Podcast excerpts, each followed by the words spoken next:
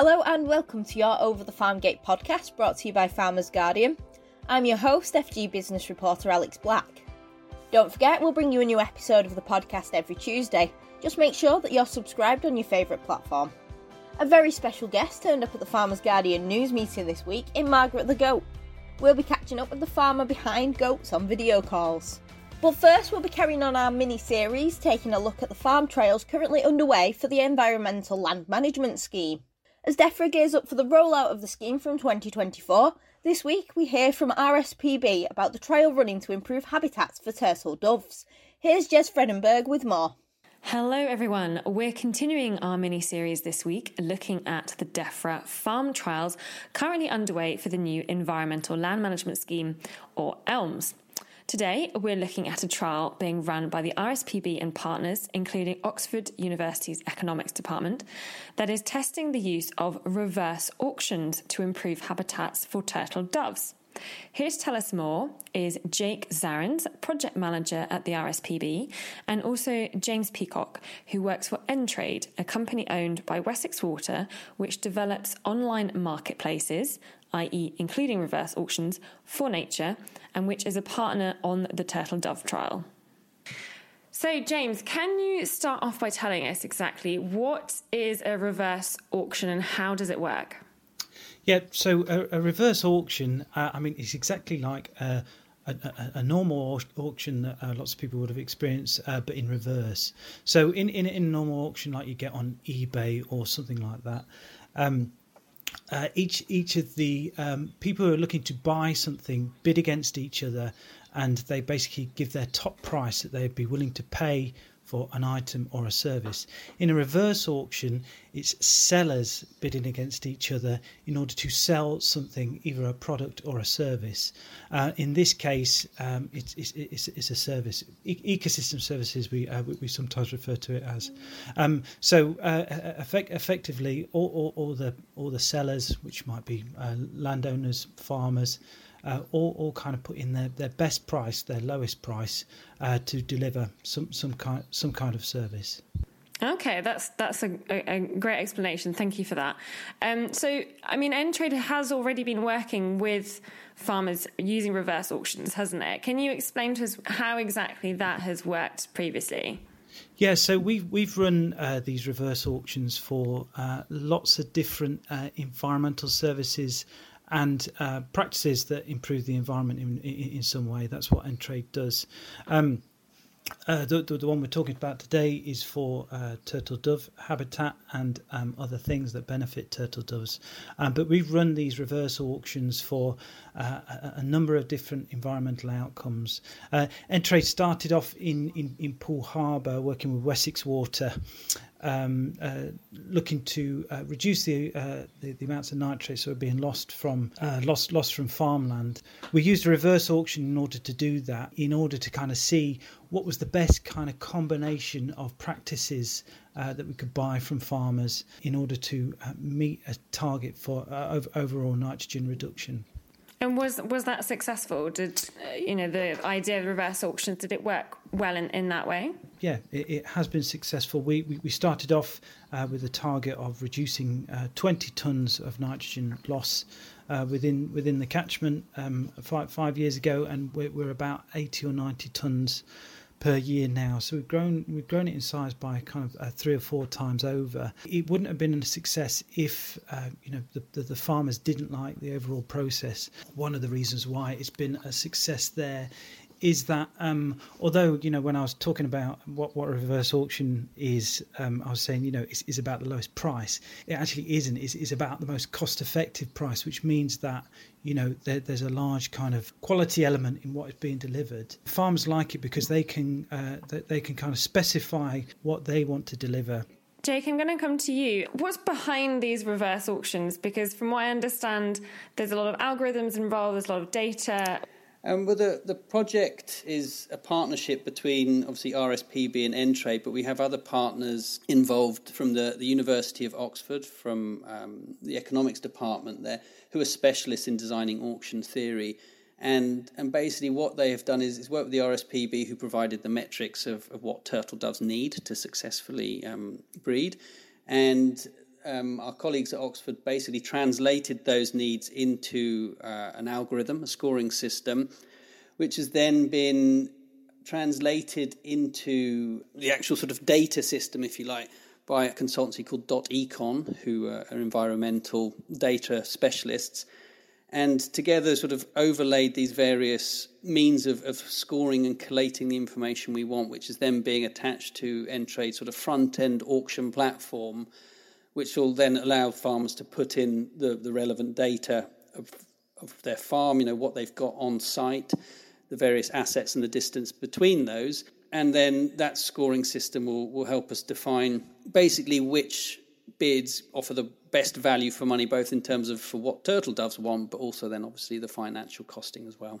Um, you know, at this juncture, I think the RSPB is, is very neutral about our um, reverse auctions. We don't know whether that they will meet all the kind of objectives that we're particularly interested in as an organisation. But by engaging in this approach, by working with partners, there's probably ways to add additional nuance to the system, to the methodology, so that we can get a lot more um, recognition of impact within the value for money measurements that are, are clearly going to uh, drive most of the decision making by government. The scoring metric really does go some way to um, pull together some of the things that turtle doves would really want, and so that that is reflected into people's bids. That farmers know they've got good habitat, can say, you know, it's, it's cost me money to maintain this, to generate that habitat, and therefore I'm going to include that within my price and have the quality um, of the habitat on their farms actually reflected in their bid value.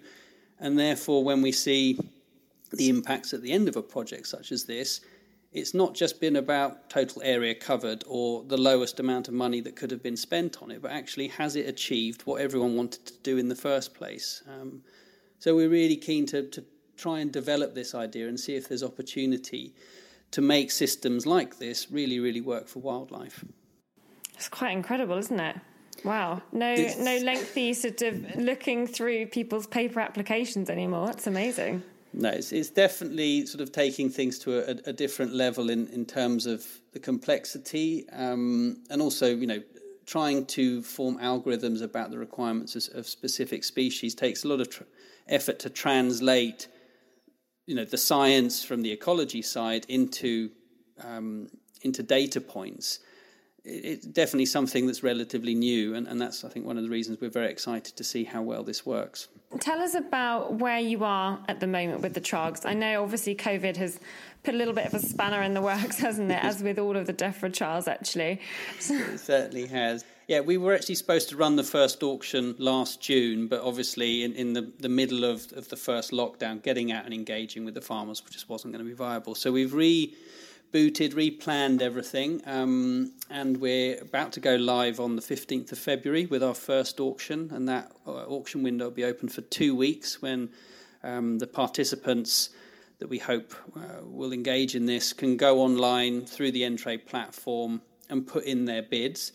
And that first auction covers two zones, one each in Norfolk and Suffolk, and then we'll run a second round of auctions with two other zones, also one in Norfolk, one in Suffolk um, in June this year.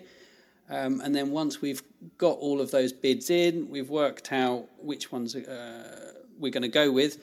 That basically we'll contract those farmers and they will start work of preparing the feeding plots that are sort of the, the key outcome of the auction in um, autumn this year. Basically, ready for those food plots to be up and running and, and delivering the seed that turtle doves need when they um, return to the UK in April next year. Unfortunately, we've missed this year. Um, so that those food plots are in place, ready for the breeding season, hopefully to, to support turtle doves to build their populations. So when when farmers go onto the Entrade platform to to look at this, you know, if they say they don't know anything about turtle doves, they don't know anything about what turtle doves need. Does it have all of that information on there so that they can, you know, create a, a bid, you know, properly for that specifically? Um, yeah, we, we've done our best to have as much information available on the website, but what the, the key thrusters has been in terms of engaging farmers is, you know, through a variety of means of trying to get the message out about the project. And then we've been arranging visits with RSPB advisors that actually go and talk to those farmers, have a look at, at, what they've got on their land in terms of um, water sources, you know, ponds and streams, and, and particularly the scrub that they need to nest in. That's a, pretty rare habitat to find, and, and lots of people might have good hedgerows, but these need to be quite substantial. So we go to the farm, we have a look, suggest which areas might make good places for feed plots, um, and then with that support, the farmers are able to pull their bids together. But in principle, there's no reason why you couldn't do this cold um, if you had a, a, degree of knowledge, and we should have enough information available that I think most farmers who know their land very, very well would make, be able to make a good guess of where they could put plots and, and participate. Mm. And I mean, I, I think one one key question for a lot of farmers listening will be around the uh, the financial side of it. You know, when they're when they're putting a, a, a bid in like this, are they expected to be able to make some profit from this, or is you know is the the sort of floor price going to be just to cover costs? Um, no, I think there's a full understanding that people need to, to earn a living from engaging in this work. But I think the nice thing that will hopefully um, come from this project is that the scoring system looks across the whole landscape and basically helps us define where the best places to make those investments. And I think most farmers would agree that they will have known of schemes that they've involved in where they have lost money because of the fixed price, and others where they've probably made quite a lot of money um, or done reasonably well. And so this is about more finding a, a balance that reflects if it costs more to deliver services like this in a certain area, then absolutely that will give a, a locally specific cost rather than a generic one where some are winners and some are losers. Um, and also this idea of providing value to good quality habitat to encourage farmers to have lots of scrub, lots of decent hedgerows, lots of ponds on their farms. The value of maintaining and looking after that needs to be recognised, and I think a more nuanced bidding system, such as the one we're hoping you know our, our scoring will represent, gives a really good opportunity for that value to be reflected and then to, to pay farmers for the work that they've done to do that. And do you think that the the system d- does it also recognise those farmers who are perhaps already doing a lot? You know, what about farmers who um, already have scrubland and hedges and things like that? Is there room for those sorts of people to be able to come in and bid, perhaps for for maintenance um, cost or something like that? Um, I think at this juncture we're focusing on the food plots just because we needed to have you know one stable metric across the board. Um, I would say going forward, although it would be you know it's, hard work to get the algorithms behind the system to do all of this scoring, but there's absolutely no reason why those factors of quality can't be more embedded in it. Um, and actually, I think from our conversations with farms, we found a lot of people who already have these habitats. They've been doing this out of love. Um, and they haven't been getting compensation for that. And this provides an opportunity for that to happen. And then it comes down to the individual of are they happy to receive enough funding just to cover their cost to maintain it, or do they want this to be a, a potential income stream?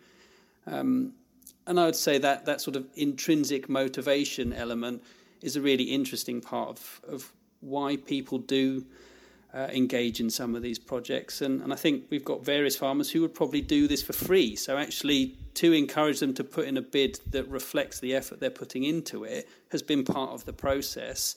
Um, and getting them to, to recognise there's an opportunity for this not just to be something they do because of love or, or some other motivation about wanting to see really healthy environments on, on you know family land that's been passed down through generations. And James, just just coming back to you, I mean, you mentioned that you've been you've been working on reverse auctions for a few years now.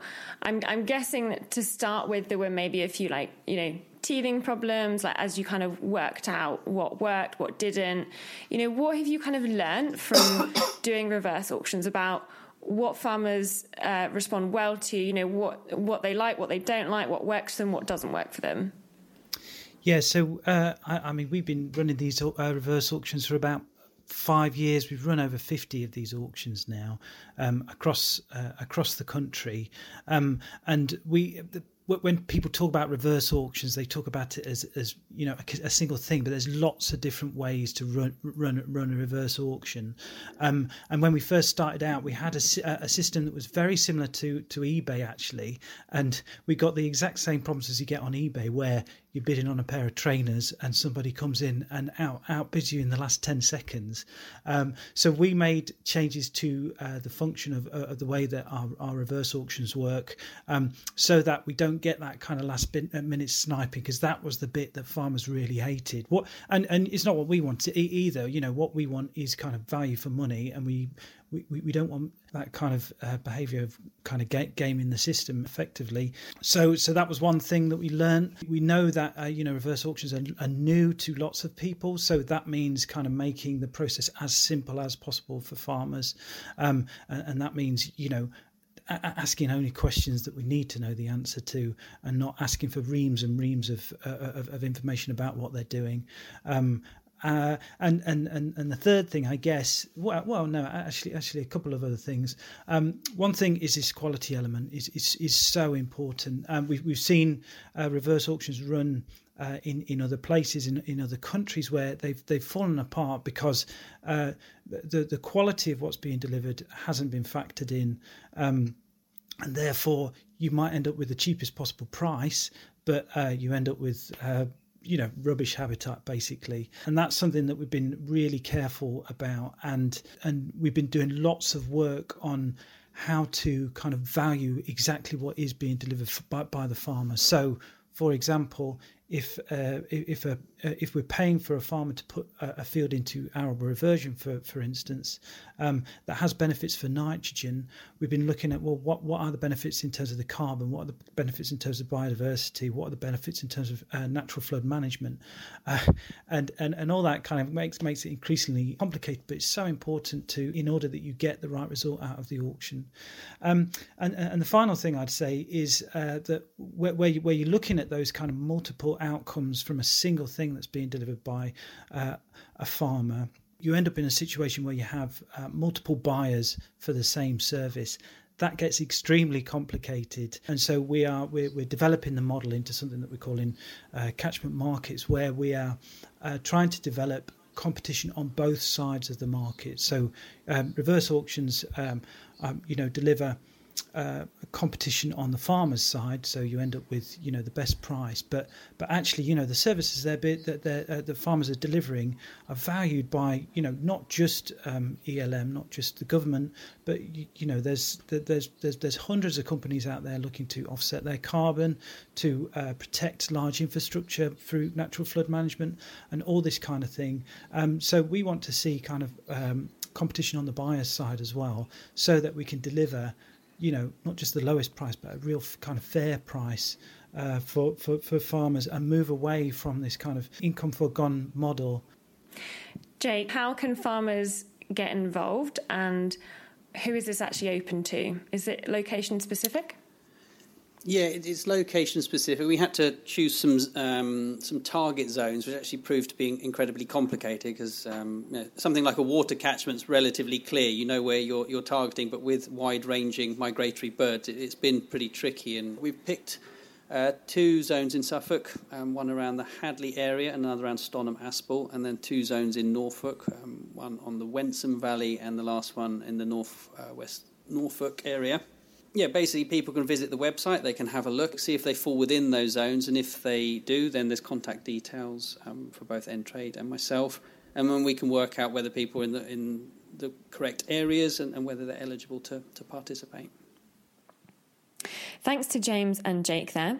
If you're a farmer and want to take part in this trial or see if your land is eligible, you can head to Entrade, that's entrade.co.uk forward slash feature forward slash RSPB. Thanks to Jez for that report and to Jake and James. Now, video calls have become a bigger part of many people's daily lives in lockdown. And for the office workers currently working from home, video meetings may have started to get a little stale. But Lancashire farmer Dot McCarthy has found a way to liven up these video calls, offering the services of her goats to join your meeting. And with the income from holiday lets and weddings disappearing overnight, the diversification was helping Dot's farm to become carbon neutral. I caught up with Dot about how and what she was offering and to find out more about the farm. The farm is a hill farm. We're up on the edge of the South Pennines, so we run sheep, uh, train working dogs for other farmers and shepherds, and um, we've got a poultry flock as well, supply eggs uh, on an egg delivery round in the local area. And we also have meat goats, um, and we, we used, to sell to sort of restaurants and just direct farm gate sales with the meat. Um, and we also, i am really concerned about climate change, so I've wanted to do I took over the farm about four, five years ago from my parents, and I really wanted to do something to make the farm more environmentally friendly, reduce the carbon footprint, and really wanted to turn the whole farm onto renewable power. So since I took over, just been trying to think of anything I can, basically, any crazy ideas to make more money, because actually converting a farm onto renewable power is so expensive, mm. like so, so expensive, all the tech you have to buy. So before COVID, we were doing all sorts of crazy stuff. So we'd started with quirky accommodation, so you could come and stay in a tree house on the farm. That was bringing in some money, and like yurts and little shepherd huts and stuff. And then we started doing wedding receptions in the barn. that required a lot of pressure washing and tidying before the first one. um, and then we were doing educational visits for schools, teaching about food and farming as well. And we were really lucky to be featured in a BBC programme, The Great Staycation, um, which ended up going out nationally on BBC One HD. Um, and we just got so many bookings off the back of that. And that was the autumn before COVID hit the following spring. So we were ready for this big, um, busy spring and summer of weddings and accommodation bookings and people coming to stay and getting all that money in for the, the renewable power tech that we wanted to buy. And all of it basically just dried up and disappeared, and we had to close because of COVID. Mm. And I'd just taken on my first employees. So um, I was gutted because the two brilliant two brilliant people. I couldn't be more lucky to have like two awesome people as my first employees who worked really hard, really dedicated. And I really wanted to like be able to carry on giving them work to do and so they didn't have to be on furlough. So basically, just iterated through loads of different ideas. Like, what can we do? What can we do to make money? Like, what can, what do people want? What are people doing? What can what do we have that we can give that you know has got a value that people would appreciate? Um, so first we were doing, um, we tried to sort of move the farm educational visits online, and that was really popular in our local area. Um, we did this thing because we're high up on the hill. We did a mirror signal class on Facebook, and we got all the kids in our local community, well, actually quite a lot of adults as well, to mirror signal at the farm, and then we recorded it from the farm, and you could see all the mirrors flashing down in the down in the village, which was amazing. And they were, they Morse coded us the word pies because we live in Lancashire and we like pies. Brilliant. um, so yeah, that was the first idea, but that didn't really make. It was very popular, but it didn't really make any money. So then we were like, okay, well, what else could we do? Um, and then we thought, right, well, everybody's gardening. Why don't we try selling manure, like animal manure? That went really well, but I don't have a digger to like dig them up to bag it up. So I ended up having to hand shovel it all. And we sold so much, I was like sh- shifting about two and a half tons a day by hand, which was quite hard work on top of everything else, like training the dogs and uh, sorting out the rest of the farm and stuff. Um, and then had the goats on Zoom idea, which initially was just a joke for people to read on our website to bring more traffic to our website in case people wanted to buy milk or meat or eggs or whatever. And then, uh, then people actually genuinely wanted to book goats for video calls, and here we are now, talking about it. It's gone mental. It's gone global. Um, we're doing like loads and loads and loads of calls every day. Um, managed to keep my both my staff employed on their normal hours. Um, all the extra money on top is going for the savings for the renewable power tech. So yeah, we're, we're super pleased. This will be the year that the farm goes carbon neutral. Hopefully, all being well.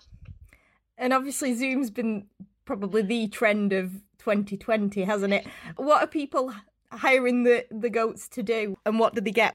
So, got quite a few mates who like work in computer based jobs and they were complaining and like, oh my God, it's so boring, all these video call meetings. Like, it's just so dull. And that's sort of where the idea came from that you can basically prank your workmates and just hire a goat and the goat rocks up in the video call with absolutely no explanation and everyone's just like, uh, why is there a goat here? What's going on? So it's it's just to like completely like five minutes of being in a parallel universe of not having a clue what's going on and the person who's booked it is usually just in hysterics watching all their colleagues just completely baffled and confused as to why there's a goat in their meeting. So we're doing uh, two things for Valentine's Day. Um, so we know loads of people are really missing that in-person, you know, connection. You can't meet up. You're having to do it on Zoom. And if you've got exciting news to share, or you've got like a, you know, a special special message that you know is just it feels a bit sort of falling flat on Zoom. We wanted to do something to just make it a bit more memorable and a bit silly and a bit fun. So one of my mates is an animal nutritionist. So I found some edible vegan paper online that the goats could potentially eat uh, and these edible inks. So we've done like a little test run, which went really well and was hilarious. Um, so basically, you can book a goat and you, you write so say you've got a special message to maybe share with your family. Maybe you're pregnant maybe you've got engaged maybe you found out your baby's a girl or a boy or you want to you know tell your other half who you've not seen for ages how much you love them uh, in a novel way. You write like a little short message you know a little love note basically or you know share your exciting news on the booking form. Then we handwrite it out on this edible paper in this edible ink and then you have your video call and you say, you know, we've got someone coming to tell you something exciting, and the goat appears with the note. and the you know it zooms in on the note so you can read it. And then the note is lowered into the goat pen and the goats devour it. I just thought, well, the, the main aim at the moment, I think the thing the country needs the most, well, everybody everywhere with every country with COVID is, uh, you know, a bit of a bit of a laugh, a bit of um, you know, some something to distract from everything else that's going on. So I hope that's the kind of aim with it. Just give people a bit of a laugh and help helps us save up for those solar panels. I've seen, you know, looking through your website and things, you you talk a lot about the personalities of the goats. Do you want to tell me a little bit about your different characters that you've got on the farm? Yeah, so any farmers will know there's always, you know, that that animal or whatever with, you know, it's the little quirks of the herd or whatever. So those were the ones that we chose for goats on Zoom. So ones who were, you know, really got a bit of a character, a bit of a way about them, and then we just sort of extrapolated from that. So we have one goat that's like really, really, you know, good form, really lovely glossy coat. So she's sort of our, our posh, prim and proper goat, Elizabeth. Um, so there's like a little blurb about her that says how, you know, posh and sophisticated and elegant Elizabeth is. And then there's uh, there's another goat called um, Lisa, who's um, Elizabeth's twin, and you know she's a bit more chilled out and just mainly butts all the other goats out of the way at the hay trough. She just wants to eat all the time, basically, and um, so her profile is just kind of about eating and napping and sleeping and and that's it. so I think there's quite a lot of parents who are homeschooling who relate to Lisa the goat, who are like, yeah, I just want to nap and eat and sleep, but I can't because I've got kids to look after. um, and then we've got like some of the some of the kids have profiles as well. So um, one called Ozymandias, Kid of Kids, like the uh, poem, if you know it. He's uh, he's like a little bit of a bully to all the other goats. He, you know, he's always jostling everybody out of the way when it's feeding time and whatnot. So he normally puts on a show. If anyone books him, he's always jumping about and being a bit nuts. So yeah, we just sort of used the goats' natural characters and just made like little funny blurbs up about them, really. And you touched a little bit about what you want to do with going uh, car- carbon neutral. Do you want to tell me a little bit more about your plans with that? So threefold. First one is um, completely go off oil. So we're relying, we're like quite far out here, so we, uh, our heating system is all on oil, so we want to change that. And um, we want to convert all of the electricity to electricity made at the farm from green tech. So whether that's solar or wind or heat pumps or whatever, we don't know yet. We're going to do the um, research on what's the best solution for us and get that installed. And we also want to change all the machinery and vehicles and stuff that we use at the farm to electric as well, um, and install battery chargers and uh, car chargers as well in our car park for our visitors, so they can use the renewable power made here for for the people who come and stay, um, who are coming in electric cars or whatever. Um, and I also want to look into changing what we farm and how we farm, and making sure that the land that we've got here and the food that we grow, um, we are producing the, the food with the lowest carbon footprint possible for the land and space that we have, if that makes sense. So, whatever the, the different options for producing here are, whichever the lowest carbon option is, doing that and growing that food um, to help reduce our overall carbon footprint. Thanks to Dot, and a very special thanks to Margaret. That's it for this week. We hope that you enjoyed the show. Make sure you've subscribed so you don't miss any new episodes. Until next week, from us at FG, thank you for listening. We hope you stay safe and well. Goodbye for now.